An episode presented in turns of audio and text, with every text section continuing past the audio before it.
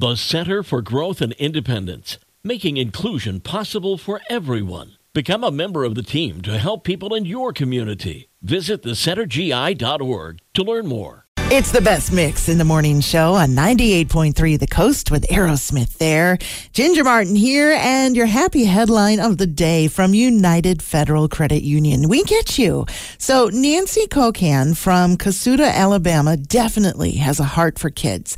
She was watching the news one night, saw a story about school children who can't afford to pay for their school lunch and how the school actually picks up the cost for those kids, which has caused a $3,000 uh, meal deficit for the school system. Well, Nancy wanted to do something about this. So she told her husband that all she wanted for her birthday was to make a donation to the schools to help with that lunch debt.